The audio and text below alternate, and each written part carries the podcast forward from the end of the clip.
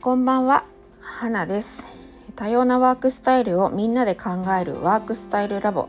好きな IT スキルをシェアする Facebook グループを立ち上げて活動しています。会社員プラス副業、個人事業主、専業主婦プラス企業、働き方は人それぞれ自分に適した働き方を選べる社会になったらいいなと思っています。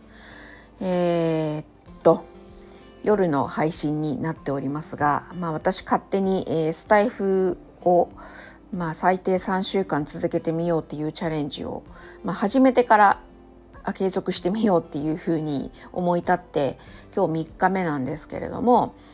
1日目2日目は朝起きてすぐの配信。でそれをずっと続けるつもりだったんですが見事に3日目にして朝寝坊しましてえー、収録をしていたら会社に遅刻するっていう状況だったのでまあなんだかんだで今日こんな時間にこんな遅い時間に皆さんごめんなさい収録をして配信をしようとしているところです。で今これスマホに直に話しかけてやってるので音質も、まあ、全然ダメダメ感漂ってると思いますが、まあ、ご容赦ください。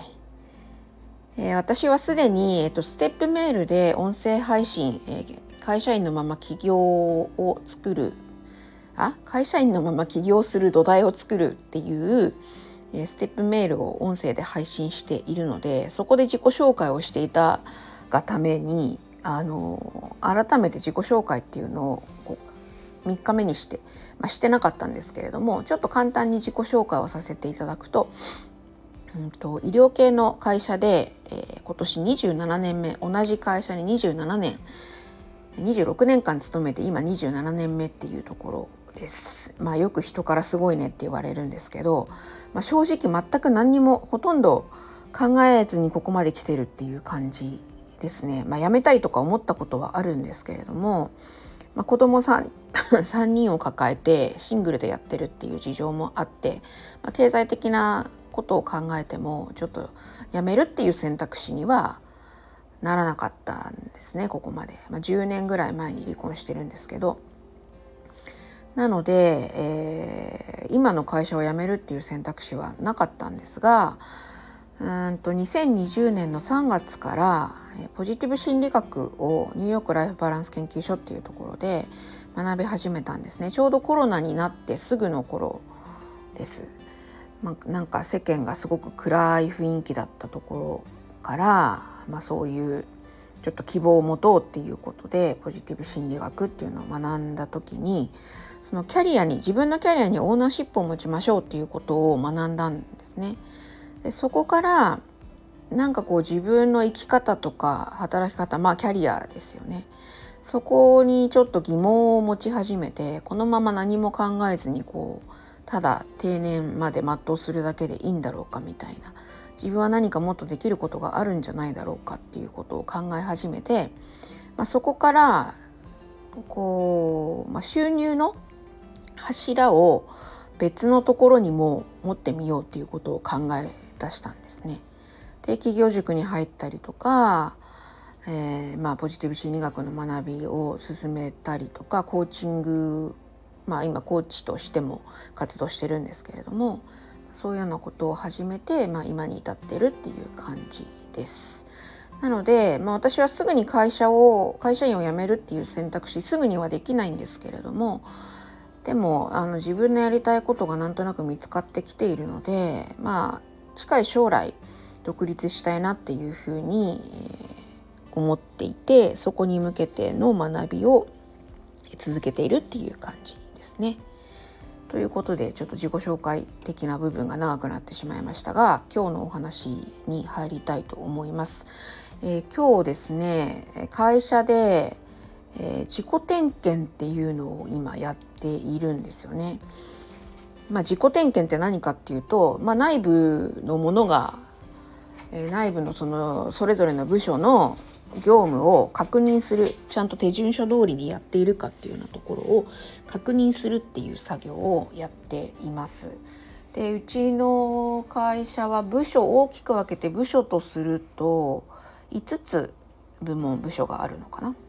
でそこをもちろんその当該の部署の人は点検員にはならずに他部署の人がえー、2人組で点検員になって各、えー、部署を回って、え、手順書通りにやっているかっていう、まあ、チェック項目があってそれに沿ってこうチェックをしていくわけなんですけれどもうんと今日入った部門がですねなんかちょっとここまでや4つ終わって最後の部門だったんですけれどもちょっとこう趣が違うなそれなんだろうななんでこう違うんだろうなっていうふうに思ったらなんかちょっと犬がガリガリしてることが入ってるかもしれませんごめんなさい。あのー、2つのタイプがあるなと思ったんですよその自己点検をしている時に。1つ目はまあ、指摘するんですよね何かこう手順書通りにやってないなとかあもちろんここ素晴らしいですねっていうところもあのお伝えするんですけれどもやっぱり手順書とこうちょっと逸脱しているような部分があった時にはこれはこうじゃないですかっていう感じであの指摘をするんですよ。指摘っていう言葉ちょっと強いですけど、まあ、コメントするんですね。でそのコメントを受け入れる部門というかまあ人人ですねこれは。性格的なところが大きいのかなと思うのでそれをすぐ受け入れて「あそうですよね」ここは改善点ですねってあの指摘を受けてここは改善したいと思いますっておっしゃる人と指摘をすると怒り出す人？いやこれはこうこうこうこうなんですっていうちゃんとしたこう理論立ててこう説明ができるんであれば全然構わないんですけれども質問にはこう答えられないけれどもちょっとこう指摘されてこう批判されたみたいな感じになって怒り出す人。この2パターンがいるなと思っていて今日の部署はその怒るというかちょっとすねるというかそういう感じに捉えてる人が多いなっていう印象だったんです。でこの自己点検っていうのは何もその部署の間違いを指摘するためにやっているんじゃなくてよりよく改善するために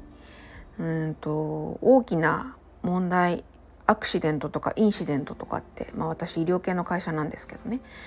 あのそういうものが起こらないように、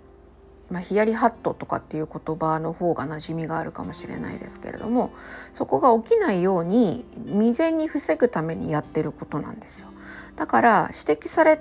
てあの怒ったりするとなんかこう目的が全く意味が違うものになってしまうというか何もその怒らせるためにやってるわけじゃなくてよりよくこううまく問題が起こらないようにするためにやってるので受け入れてほしいんですけれどもでもちろんちゃんとしたあの説明が理由があってやってることなんであればそれはそれで納得するわけなのでそういう説明があればいいんですけれどもそうじゃないただ怒るだけの人みたいなのがいてどうしたもんかなっていうふうに思ったんです。でそこでなんか今私あの起業を進めるっていうことでこうビジネス